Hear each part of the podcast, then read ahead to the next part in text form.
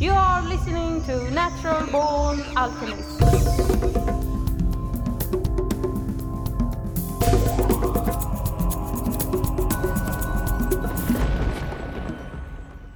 Welcome to episode number 161 of the Natural Born Alchemist podcast. My name is Alex and I'll be your host. In this week's episode, my guest is Aren Voogd. After more than 20 years of extensive world travel, researching ancient civilizations and their respective cosmologies, and combined with self imposed study of the metaphysical, the book The Spirit in the Sky was born.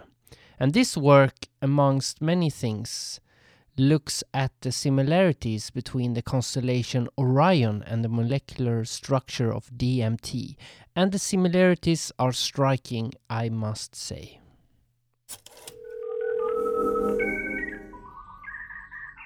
So, thanks for uh, being on the podcast. Thank you for inviting me. Firstly, it's, uh, it's an amazing opportunity. Thank you very much. So, can you explain to the listeners a bit about yourself? Sure, sure. Um, Okay, essentially, um, I'm a writer now, I guess, and that's kind that's kind of come along um, rather unexpectedly. To be fair, I um, I was working security detail for the European Space Agency a couple of years ago, um, and unfortunately, I had an accident, um, and I've not been able to to, to work since. Um, which has been extremely unfortunate, and I'm actually waiting for a third spinal surgery at the moment. Um, but my research was basically leading up to everything leading up to the accident, really. Um, I, I, would discuss with fellow work colleagues of mine, and basically they would say to me, "Look, you're um, you need to write this stuff down. People have got to know." Um, but it was finding the time. Um, so yeah, I got I got dealt um, a rough hand, I guess. Um, and had time on my hands um, whilst I'm yeah recovering from spinal surgeries really. So um, I, I, started to to write and, and and and came up with what I've now what I'm now basically yeah describing as the spirit in the sky hypothesis. Um, my book, my latest book, is the spirit in the sky: ancient cosmological gods um, and where in the world we find them, which is quite in depth. To be fair, it's a it's quite an intense subject matter, but I'm hoping to have produced um, quite a bite-sized work. To be fair, yeah, my initial manuscript was edited by some 350 pages due to uh, production costs because of the illust- illustrations and bits and pieces that, uh, that, that are in the book. Um, excuse me. So everything had to be kind of, I guess, made smaller, more accessible, really, um, because otherwise the book was going to be far too expensive what is the spirit in the sky about? Um, I guess is what you're asking. I'll, um, it, it, may be a bit easier if I just describe the, the literally the back page of the of the book. To be fair, um, I've actually gathered some some nice support um, recently as well um, via Graham Hancock. It's it's nice to be recognised for, for the research. To be fair, um, and Graham Hancock has actually stated um, pretty much the foreword to the book. Um, he yeah he's cited as a, as the consciousness revolution unfolds, a complex web of patterns, connections, and influences from the human story are now being revealed. Voogd's research reintroduces um, yeah reintroduces us to the omnipresent Osiris, the divinity immanent in humanity. Okay, so now I'll go on to the back page of the blurb, which is yeah in a nutshell what this whole um, hypothesis is about really. Um, okay, so the timeline of documented human history, I believe, is unfounded. Um, erosion patterns dictate that the Great Sphinx of Egypt has watched over the Giza Plateau for at least the last 12,000 years, or at least the, well, since the end of the last ice age. A growing body of geological data suggests that an unknown heat source flash melted the North American ice sheet, ushering in a catastrophic and devastating 400 feet rise in sea levels across the globe almost overnight. This epoch ending cataclysm, sometime around 9700 BC, corresponds rather curiously with Plato's mythological tale um, of Atlantis, which is also said to have disappeared beneath the waves merely a century later. Mainstream Egyptology currently accredits the con- construction of the Great Pyramid to a pharaoh who, by his very own words, seemingly came across and restored this megalithic um, limestone and granite colossus. So, what else aren't they telling us? There appears to be a significantly profound and adept, excuse me, an adept higher science hiding behind what we're currently being told. Ancient Egyptian art basically transcends language, and I believe that there's a lot of artifacts to consider. The Spirit in the Sky basically untangles a scientifically profound mythology surrounding, surrounding ancient Egyptian god of resurrection, Osiris. Osiris is traditionally is depicted as a celestial hunter of the heavens who is immortalized on a macrocosmic scale of the constellation of Orion. Osiris, however, is also considered as the complete embodiment of all things acacia, an abundant ethnobotanical variety known for high potentials of the world's most superillicit god inducing psychoactive entheogen compound, which is also produced in the human brain. Famously dubbed the spirit molecule, N-dimethyltryptamine, also known as DMT, is also a key ingredient of an ancient Amazonian shamanic intoxicant known as ayahuasca and is thus described as the vine of souls. Indeed, God is divine. Moreover, the molecular structure or microscopic fingerprint of this Nirvana like state of God induced perception is also a comprehensive match for the constellation of Orion. I'm suggesting that basically our ancient ancestry from an epoch forgotten have myth- basically yeah have methodically inserted Uh, a premeditated and scientifically viable explanation for the ridden of human consciousness onto the cosmos. And basically asking, is there a macrocosmic mirror of the molecular structure of the tree of life hiding in plain sight? Furthermore, could there be an Egypt, Egyptological ideal fundamentally supporting a battle weary blueprint, blueprint for all world religion? The Spirit in the Sky, I'm hopeful, offers a suggest, excuse me, offers a 21st century translation of the ancient and esoteric adage as as as above, so below. That was a mouthful. I do apologize. As you show in your book, the constellation of Orion and the molecular structure of DMT, they look identical. But the molecular structure of DMT is not what it looks like in a microscope. So isn't it just how some scientists decided to draw it? So it's more like a coincidence. There, you you have a you have an argument there for sure. Um, but any any um, let's say scientifically adept um, or microscopically adept society trying to explain what the molecular structure of a compound would look like um, would, in no doubt, draw it in the same way. Um, what we have to understand as well, also, is that um, molecular structures aren't necessarily as hexagonal, um, uniformly hexagonal as one might think. Are there any other constellations that have similarities to molecular structures? Indeed, indeed. Um, which is basically what led me to the Osiris mythology in the first place. Um, I was studying some of um, some of Laird Scranton's works, um, who discusses um, a a pre-dynastic um, ancient Egyptian tribe that basically migrated west sometime around 3100, 3200 BC.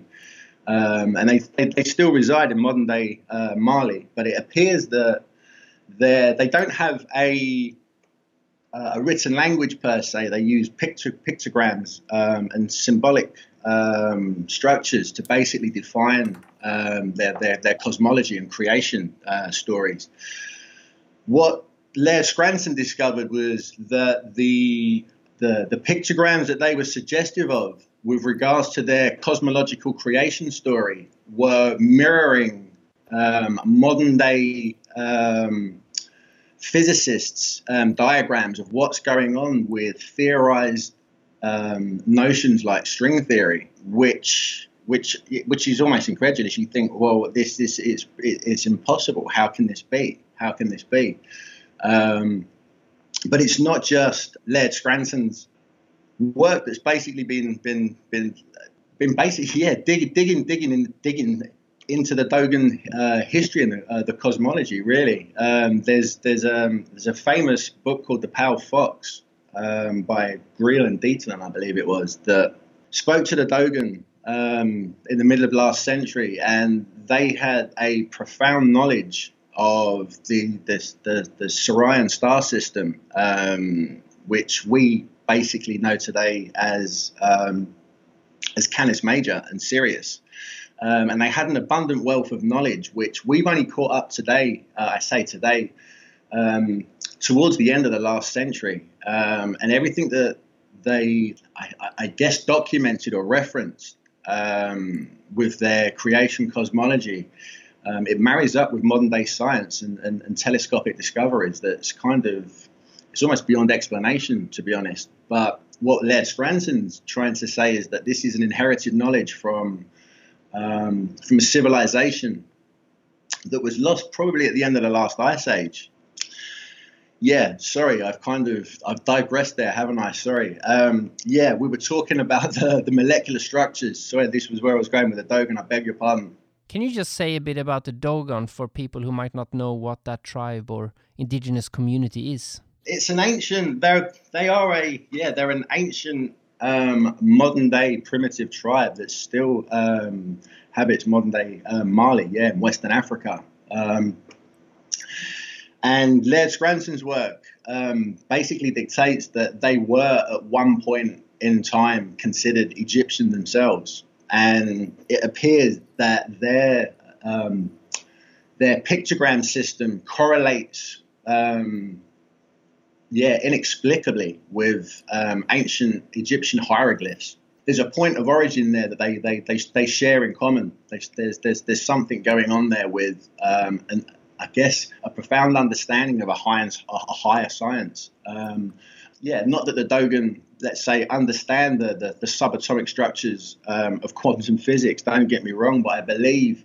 that they've remembered um, certain sciences through mythological connotations um, and creation stories that's, that are shared around the world, to be fair. Maybe the Dogons were the actual tribe that was exiled from Egypt in, in the Bible? Yeah, sure. That's a wonderful suggestion, and I've never actually, I've not considered that myself, and I think there's there's definitely food for thought there. There's definitely food for thought there. Um, but with, with, regard to the um, the molecular structures again as well, they are um, the Dogon. I couldn't I couldn't find um, the original source material for this. Um, it was. Yeah, I, I, do cover it in the book, but it's um, it's something that I'm, which basically led me to the, um, I guess, the discovery um, of the spirit in the sky hypothesis. Herodotus, it was it was said sometime around 400 BC, um, was said to have visited the the Dogon tribe. Yeah, chronicled his his time with them, and it was said that um, while he was there, they were they were in the middle of a um, a 50 year celebration. Um, for, for their for their celebrated tree of life, um, which was cannabis. Um, they were known as a cannabis, I guess, cannabis loving tribe. Um, and then Her- Herodotus was was yeah inquisitive. He says, okay, so where does where does this tree of life come from? Um, mythology says that the Dogon elder points to the um, the brightest yeah the brightest star in the winter sky being Sirius and say it comes from the two dog star. which doesn't really kind of make a lot of sense, to be fair. Um, um, unless, yeah, Little Green Men really, really did bring that with them, which doesn't kind of, yeah, it sounds a little crazy. And I, I do err on caution with regard to that. Um, but what else do they mean? Which is where I looked at the mythology through a different lens altogether, to be fair. Um, pretty much a, um, a lens of a microscope. I decided, I decided to to look deeper inside, I guess the, the, the molecular structure of um, or the deeper fabric of what it of what cannabis um, looks like um, or THC um, looks like under the microscope. Rather bizarrely, I found that the molecular structure could also be drawn with the um, the star grouping of Canis Major, the the proverbial two dogs in the sky. You have Canis yeah, Canis Minor and Canis Major. It's the two dog star system, um, which makes kind of a lot of sense. More sense than I guess that it literally came from Sirius. It came from space. When you look in the sky, people have decided that these constellations should look like this or they should look like that. But you could connect the dots and make other constellations if you want to. So it's interesting that the constellations that were created fit molecular structures or what certain substances look like under a microscope, because ancient astrologers logically would not have known what things look like under a microscope. Well, no, I, I, I personally don't think that the Dogon knew the molecular structure um, of the compound cannabis. You know, I don't believe they knew what tetrahydrocannabidiol, uh, excuse me, tongue tied, let's just say THC. Um, I don't believe they, they actually knew what it looked like, but I, I believe that they've inherited a mythology from someone who clearly did. Um, and they knew, they understood it. Um, I mean, look what's going on in America at the moment um, with the, the, medicinal properties um, of, of cannabis. It don't. There's probably a pun here as well. It quite clearly is out of this world. Um, but whether it came from space, I'm not so certain. I think that the Dogon might have some kind of inherited knowledge, like Laird Scranton's quite clearly depicting in, in his works at the moment with regard to the um, yeah the subatomic um, netherworlds of quantum quantum science, really, um, which does sound mind blowing and bamboozling. Um, but but something happened a long time ago at the end of the last ice age um, that we're clearly not giving our ancestors um, enough credit for, really the end of the last ice age seems to seems to correspond rather conveniently also with Plato's mythological tale of Atlantis lost, which disappeared again beneath the waves sometime around 9600 BC. But the, the, the large growing body of um, geological data at the moment suggests that there was a cataclysm at the end of the last ice age, sometime around 9700 BC, um, a mere 100 years later um, Plato's yeah, mythological account of Atlantis lost, um, something quite clearly happened. And I, I, I yeah, I, I, don't think that the, the, the, the, flood myth is a myth per se. Um, it quite clearly happened. But what happened, we're still searching for. Um, we know we know that sea levels rose around this time as well by, by 400 feet. We don't know what the heat source was, but we know that the North American ice cap, the Laurentide ice sheet, was pretty much flash melted within a 24 to, to, to 48 hour period. Um, and an ice sheet that covered pretty much the most of North America, um, which is in excess in, in some parts two miles thick. Um, and that's a that's a large body of water um, yeah, that did happen. We don't know what happened. There are a lot of a lot of ideas on the table at the moment. Um, comet impacts, um, solar flares.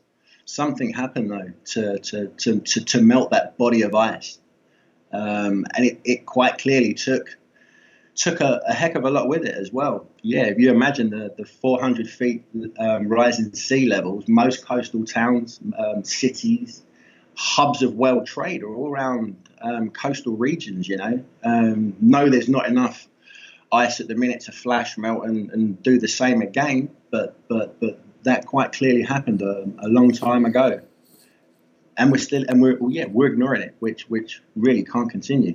But indigenous cultures would also claim that they get their knowledge from the plants. So if you orally ingest a large quantity of THC, uh, then you will have a psychedelic experience.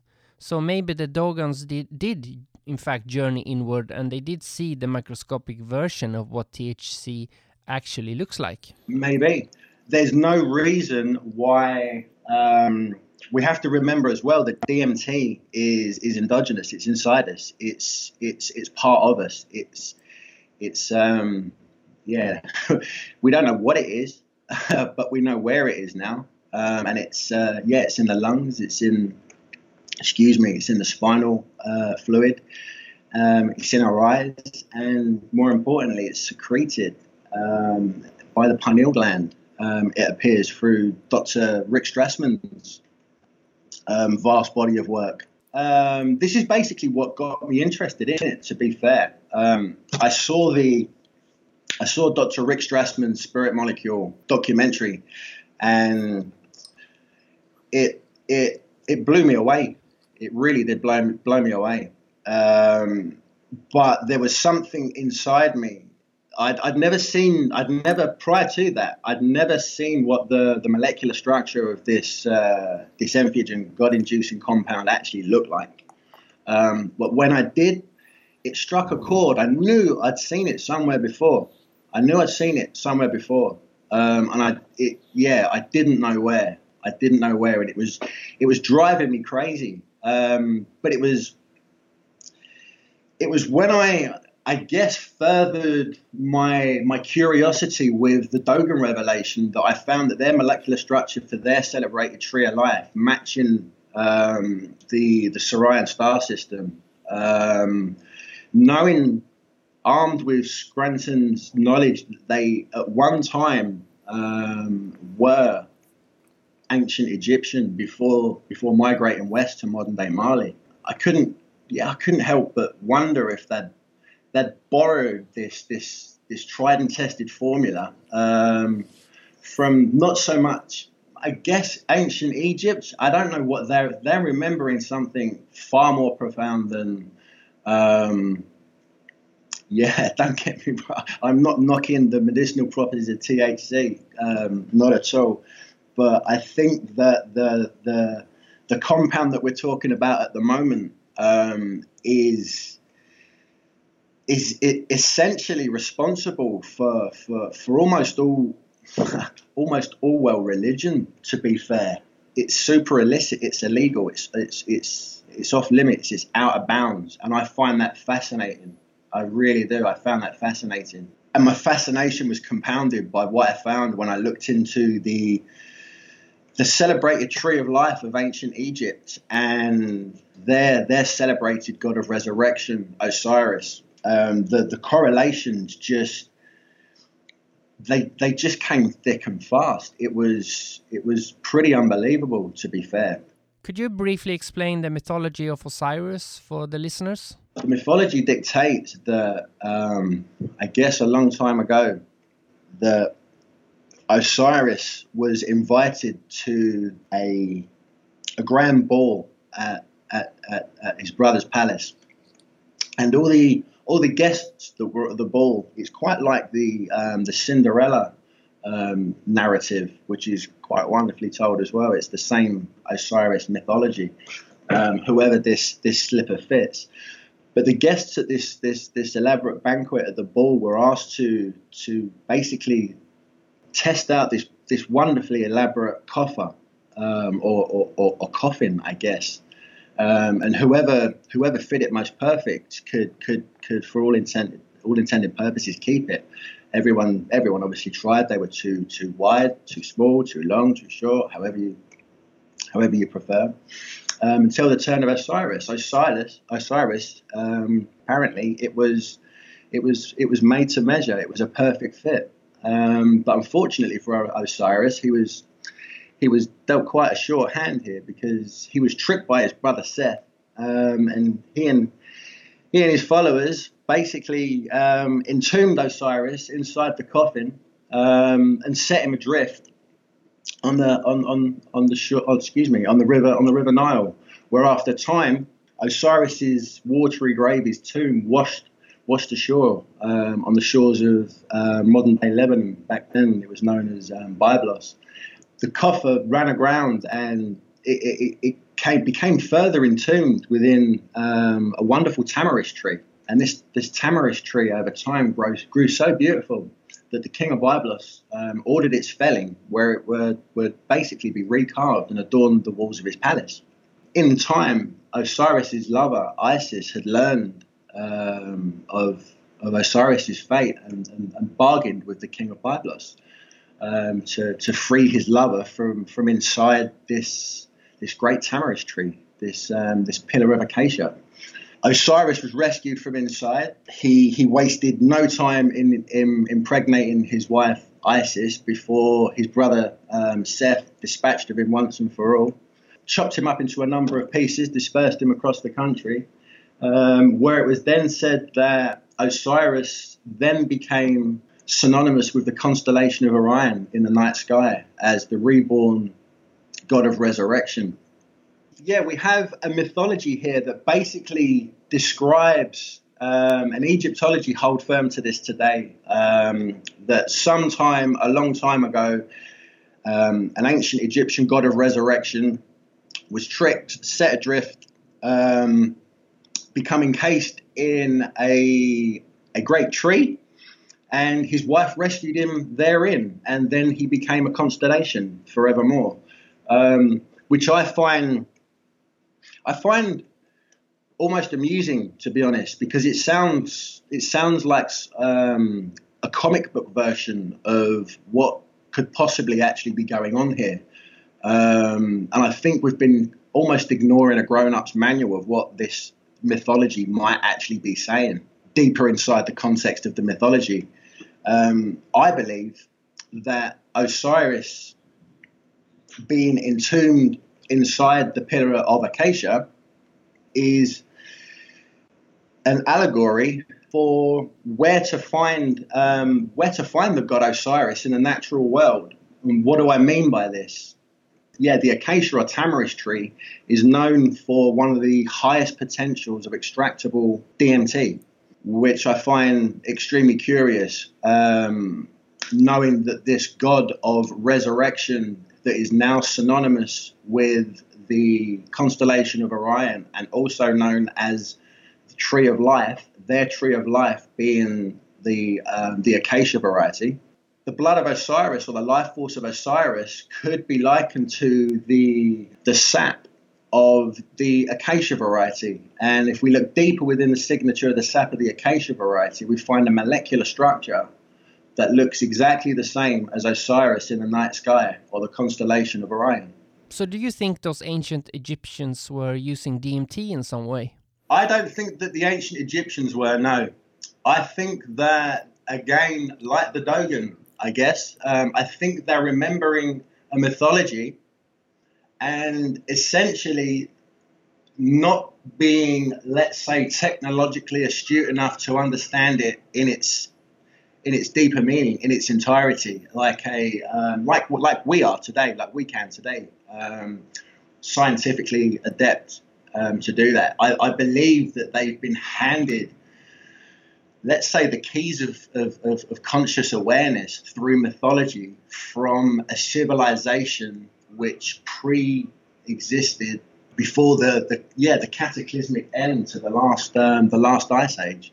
Yeah, I think they're remembering through through through myth, through symbol, um, through constellations, and I think they're giving another technologically astute higher society like ourselves the fundamental keys to to to unlock this mystery. Really, I I believe that the ancient Egyptians believe what the what Egyptologists believe today. I believe that yeah that they probably did believe in and yeah um, animal-headed deities um, and their mythological connotations um, that are attached to them. I don't think that they understand the deeper meaning that is um, attached to these these these, these um, symbolic um, mythological scientific explanations, if, if I may be so bold. It's it's fairly common now to under, I guess, to understand the, the, the, the ancient Egyptian deity Hathor.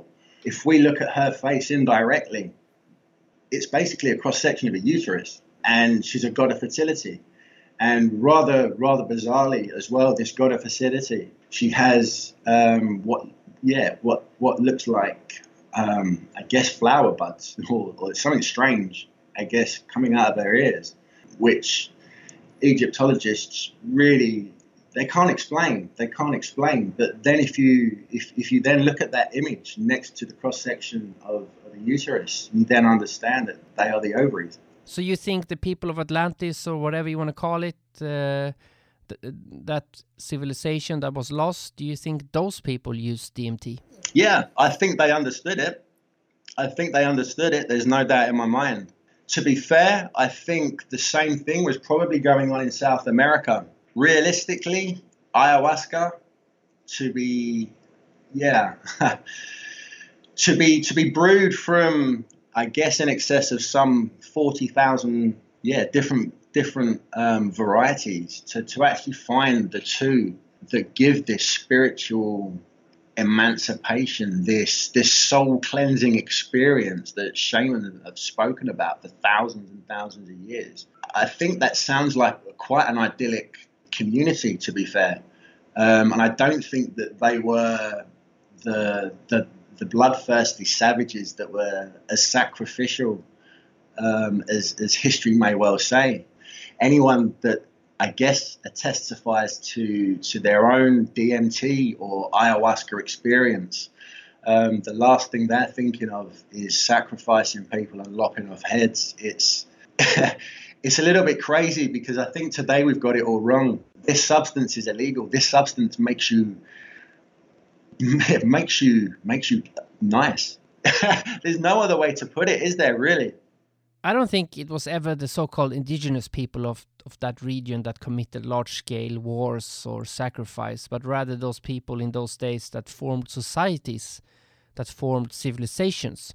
Because uh, a society doesn't function as it is supposed to function if the citizens are, you know, tripping all the time. No, certainly, certainly, certainly. Um, but there is no doubt that these other um, sub- substances were were being used, whether it was um, psilocybin. Again, psilocybin. It's been the, the, the correlation that I'm talking about in the spirit of the sky with regards to the Osiris mythology.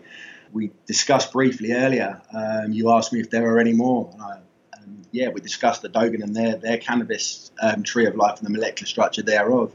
But we've actually expanded the, the spirit and sky correlation further as well. And it's quite profound what we've actually found. We have now correlated um, the expansion of the DMT molecule or the um, the constellation of Orion per se. If we expand that into Lepus just below it, which would be a natural progression, the the the stars are named thus, and the chemical that it depicts suggests that somebody a long time ago is now depicting the chemical formula for serotonin because the stars are also named after the endocrinal functions of serotonin, i.e., joyfulness and well-being. The stars that correlate um, with with with Lepus. Um, one of them in particular is named Nile, N A excuse me, N I H A L um, and that's an that's an ancient ancient Indian uh, Christian name, um, which is yeah got strong strong connotations for joyfulness and, and, and balance and well being. So there's a lot more up there, and psilocybin's there too. Don't be surprised. It's um, yeah, we're not just talking about one psycho psychoactive structure in the sky. It appears to be there appears to be quite a lot up there. Um, almost a a pharma excuse me an astropharmacological manifest, as it were.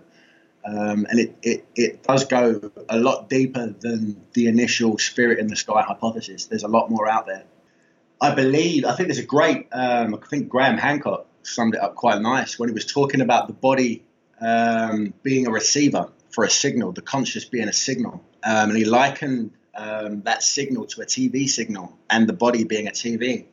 Um, let's say you toss a brick through the proverbial TV screen. Yes, the TV um, is broken or the body is broken, but the uh, the signal is still there. Is very much there. It's it's just a matter of yeah where that signal goes, where it comes from. That's that's the research we need to be looking into. I have this theory that like when you uh, take a microphone and you put it towards the speaker, you get this feedback noise, and also when you hook a video camera to a TV and you film the TV, you also get this visual feedback effect.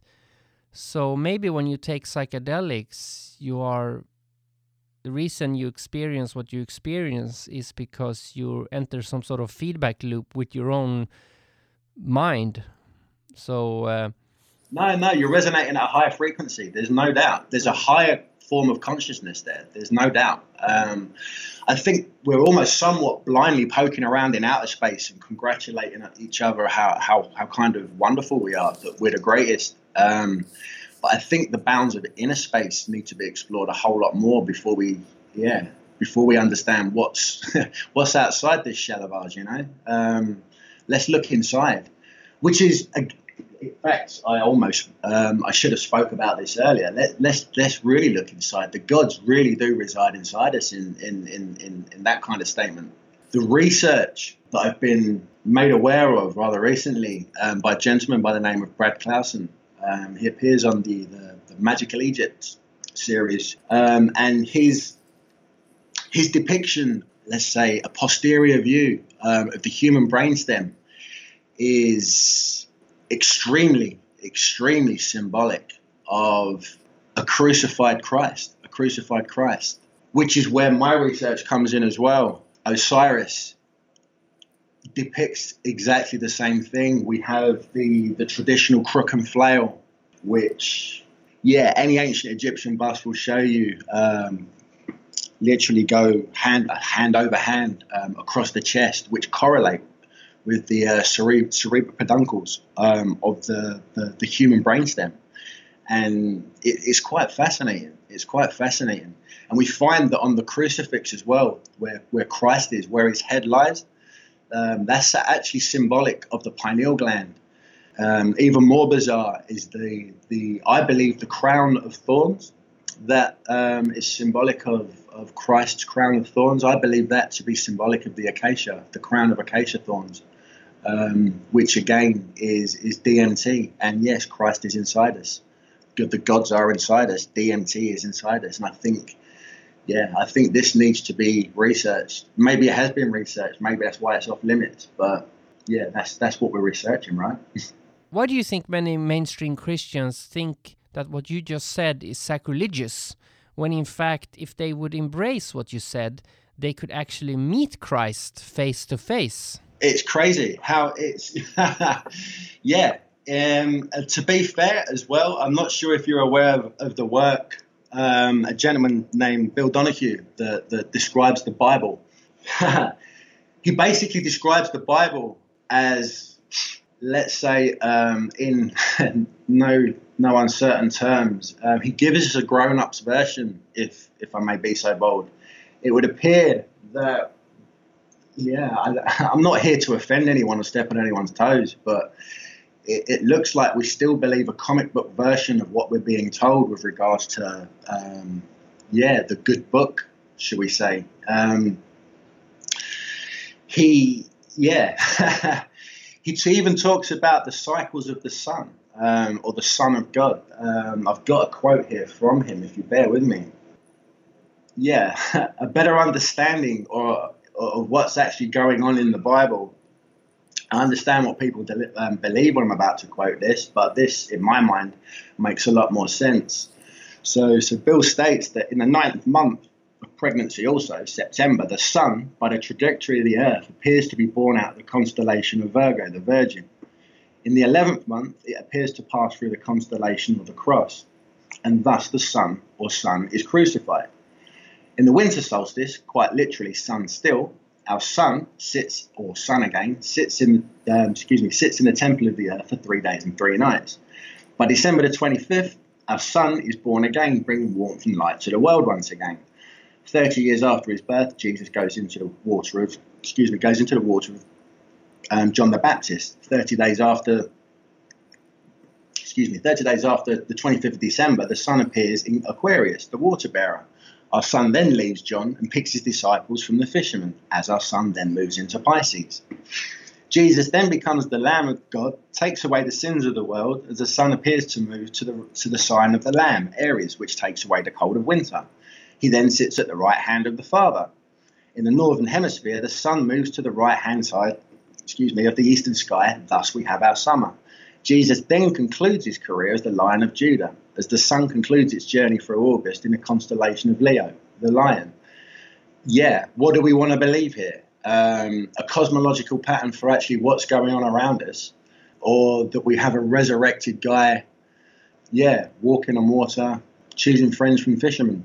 Bill Donahue describes this in a manner which which brings the, the, the, Bible to a whole new scientific arena, to be fair. Um, I, will probably get the chapter wrong, but from the top of my head, it's Genesis 29:30, where Jacob meets God. And he says that he was in the town of Peniel, where he saw the face of God and survived. Now, the, the, the, the town of Peniel is it stands between two temples, and the only two temples apparently on the earth that aren't made by man's hands. Now, the only temples that aren't made by man's hands are the temples of the cranium and the skull, and that actually houses the pineal gland. Yeah, and then he saw the angels descend and ascend uh, on the ladder. No, for sure. Again, but then we can talk about Jacob's ladder and the, the, the 39 steps. We have, excuse me, 33 steps. You've got 33 bones in the spinal column, which leads up to the, excuse me, to the 12, believe it or not, the 12 main nerves which which which connect to the, the spinal column to the brainstem. Um, so there's your there's yeah there's your 12 disciples. Some people, when they find out about stuff like this and go down this rabbit hole, they might lose their Christianity. But I think it is actually liberating because, from my experience, the stuff Jesus preaches, well, it's the same stuff that the mushroom preaches, you know, which is love. No, sure. Um, again, it's I'm not in in any way, shape, or form trying to trying to disrespect people or um, upset anyone or offend anyone with regards to what I'm saying. Um, I'm not saying everyone's wrong. Um, on the contrary, I'm saying everyone's right, but I'm not. I'm not certain that they understand that they understand why. You know. And don't get me wrong. I'm not saying I have all the answers. I mean, science doesn't really know what this this this um, this DMT compound really is per se. You know, but we know that it permeates throughout the natural world. It's in it's in everything. You know, um, without it, we can't function as as human beings. It's it's two trivial steps away from being described as tryptophan, which is an, an essential amino acid, which is responsible for producing essential um, proteins. You know, Genesis has the word gene in it. yeah, yeah. Well, there you go. That's beautiful. Do you know what? I've not heard that, and I do like that. that's um, yeah, that's symbolic itself. Um, again, Bill Donahue talks about the the Adam and Eve creation story. I mean, what is going on there? We're either going to believe that a um, yeah, a young English couple are naked in the jungle talking to a snake, which is what is being basically practiced and preached um, at the moment, or we can take it as Adam and Eve and the basically the the, the description where God takes, Ad, uh, excuse me, removes Adam's rib. That's the splitting of the atom. There's a lot. There's a lot to. There's a big rabbit hole to go down with Bill Donahue, and there's a there's probably a three or four more podcasts there. Um, but again, I'm, I'm I'm I'm trying to express some of this um, profound insight, really, um, through the work of the Spirit in the Sky. Yeah, I'm trying to, I guess, serve it to to to to a public that is is being kind of systematically hoodwinked by the state. Really, yeah, it's um, there's there's there's a there's a there's a deeper meaning to, to what's going on here. Yet we're all fighting amongst each other, saying that our invisible God is better than your invisible God, and we're going to keep fighting and missing the bigger picture. And the bigger picture, I believe, has been painted for us thousands and thousands of years ago with um, yeah mythological and allegorical connotations and mythologies trying to point us in the right direction. And i think we've ignored it for far too long. It would be cool if they looked at every biological thing in nature and try and figure out how many of them actually do contain DMT and i suspect most of them do you know maybe 70% at least. Uh, it's probably something almost as common as dna maybe yeah, it's it's it's in it's in it's ingrained in us, and it's ingrained in text and scriptures um, throughout time. Really, I think um, you probably discussed it with Rick Strassman. Um, what an inquisitively curious mind um, that gentleman has. Wow, um, I think it was himself that put together the. Um, the Tibetan Book of the Dead and how they talk about the the rebirth of or the reincarnation of one soul to another takes takes place over a period of 49 days. And he found that the human embryo, after 49 days, the pineal gland actually appears. And it's on the 49th day also that the human embryo um, decides its sexual preference. Yeah, it was reading that when I decided that abortion is murder if it happens after 49 days. no, no, it's uh, no. You laugh, but uh, there's. I think there's a lot of logic. Should we care to look? Um, involved with that, you know. um, I think even in Christianity, I, I, I may I may get my um, celebrations wrong, but I'm pretty certain that after excuse me after Easter they have Passover, and the period between um, both cele- celebrations are um, 49 days, and that is talking about the resurrection of a God again. So, if people want to read your book, where can they find it? quite beautifully. It's it's on Amazon. it comes from the Amazon, but no, we can find it on Amazon.com. Thank you. And yeah, I, I can be found on um, on Twitter as well at Vooght Richard. It's a uh, strange spelling. It's V O O G H T Richard. The book is now available on Amazon, but um, a nice prerequisite, um, should you be interested with regards to the discussion that we've had today, is if you actually um, visit Graham Hancock's website, um, and go on to the author of the month archive. Last month, um, I was author of the month on the website, and there's a yeah, a less stuttery, um, less nervous guy on the end of a podcast describing exactly what the um, the hypothesis is all about. So yeah, if you visit author of the month um, on grahamhancock.com, you can get um, yeah an in-depth heads up to the spirit in the sky hypothesis. So thanks for taking the time to be on the podcast. Thank you so much for inviting me. It's been an absolute pleasure. And I'm sure we'll have a lot more to discuss in the future as well. We mentioned Graham Hancock uh, in this talk here, and um, I want to play a short sample from an interview he did where he talks about who built the pyramids because it's a bit related to what we have been talking about. How do I think the pyramids were built? To be honest, I have no answer to that question. And anybody who tells you that he or she knows how the pyramids were built are not telling the truth because we don't know. We don't know. The Great Pyramid contains a number of mysteries. The Great Pyramid, first of all, is very big. The Great Pyramid weighs six million tons. We can calculate that from its mass. It weighs, it weighs six million tons. Its footprint is 13 acres. It's more than 750 feet along each side. It's 481 feet tall. More than two and a half million individual blocks of stone were used in its construction.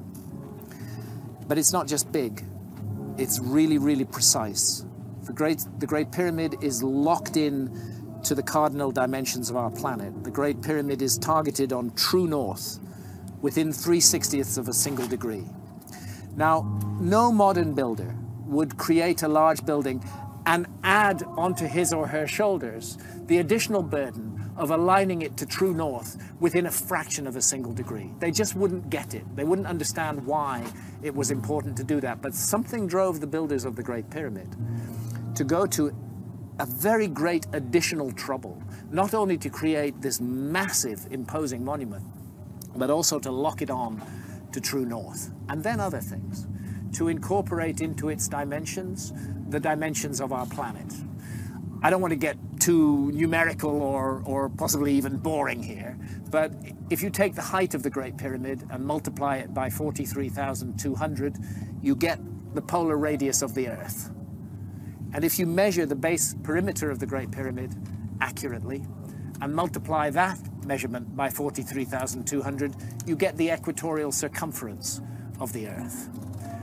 In other words, for thousands of years, through times, through dark ages, when human beings didn't even know they lived on a planet, never mind its dimensions, that monument has been has encoded and speaks out the dimensions of our planet on a scale of 1 to 43,200. And the scale is not random. The number 43,200 is derived from a key motion of the Earth, which is called the precession of the Earth's axis. The Earth wobbles on its axis very slowly at the rate of one degree every 72 years. And 43,200 is a multiple of 72. In fact, I think it's 600 times 72, but I need to double check that. But it's a multiple of 72. Check it out. So they've given us the dimensions of our planet on a scale defined by the planet itself. And that's an incredibly clever thing to do. how on earth did they do it? Where, where did that knowledge come from? This is why I'm forced to consider the possibility of a lost civilization in the human story. This is a, this is a work of almost, but not quite, space age precision. It contains errors, but they are, they are human errors for sure, but they're very tiny. The great precision, great skill, great craft. Some people will say to you, oh, the Great Pyramid was built by slaves. That is utter bullshit. No slaves were ever involved in the construction of the Great Pyramid. As far as I know, there were no slaves uh, in Old Kingdom Egypt whatsoever. The Great Pyramid, I've climbed it five times. I've been in every known chamber in the Great Pyramid. It is a work of stunning artistic achievement. You're looking at the work of masters of architecture at the peak of their skill not an unwilling labor force, but, but people who gave their labor to that work with love and with care and with attention. There are blocks of stone weighing 70 tons that have been raised more than 300 feet above the ground. And we're not talking a couple of blocks, we're talking dozens of blocks of that weight. The average block weighs about two and a half tons. Um, it's the moving of those huge blocks of stone, their arrangement into a high precision monument, and the achievement of actually doing it? Because you know if you make a small mistake at the base by the time you get to the summit of your 480 foot, one foot high pyramid you don't have a pyramid you have a corkscrew you know? They got it all right and nobody today can explain how they did it. With the knowledge that is supposed to have been available in ancient egypt in the old kingdom and with the tools that are supposed to have been available. And that's why i can't help feeling that we are missing some chapter from the human story So I've started recording myself in my car whilst driving, talking about various films that I enjoy and highly recommend. Films that might be unknown to you, films that are sometimes under the radar, but not always. I've decided to call this segment The Moving Image in a Moving Vehicle. I will not have these in every single episode, but now and then when I feel like it, and I will feel like it in this very episode in fact, right now. So let's listen to the moving image in a moving vehicle.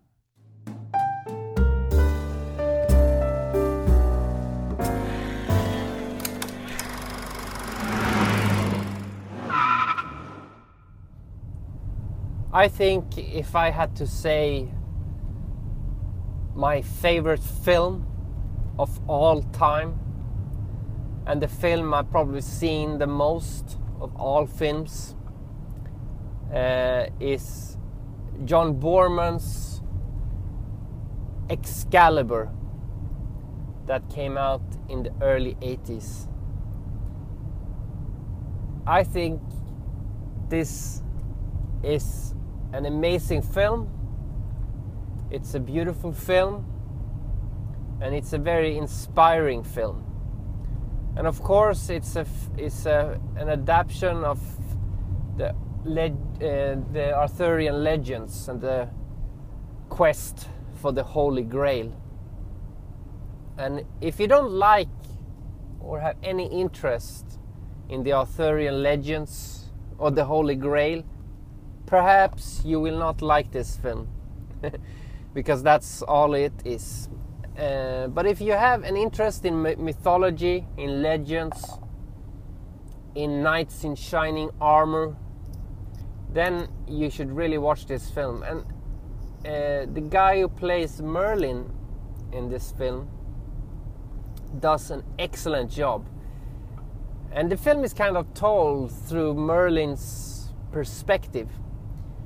And he has many great quotes in the film that uh, I've kind of memorized, and you know, I know every scene, every shot in that film by heart. And what George Mormon did when he made that film was he did a very clever move. He uh, used uh, Wagner's music in many scenes, especially, well, in particular, Siegfried's funeral march from the Ring Cycle which uh, is kind of like the theme of the film and it just fits perfectly uh, and uh,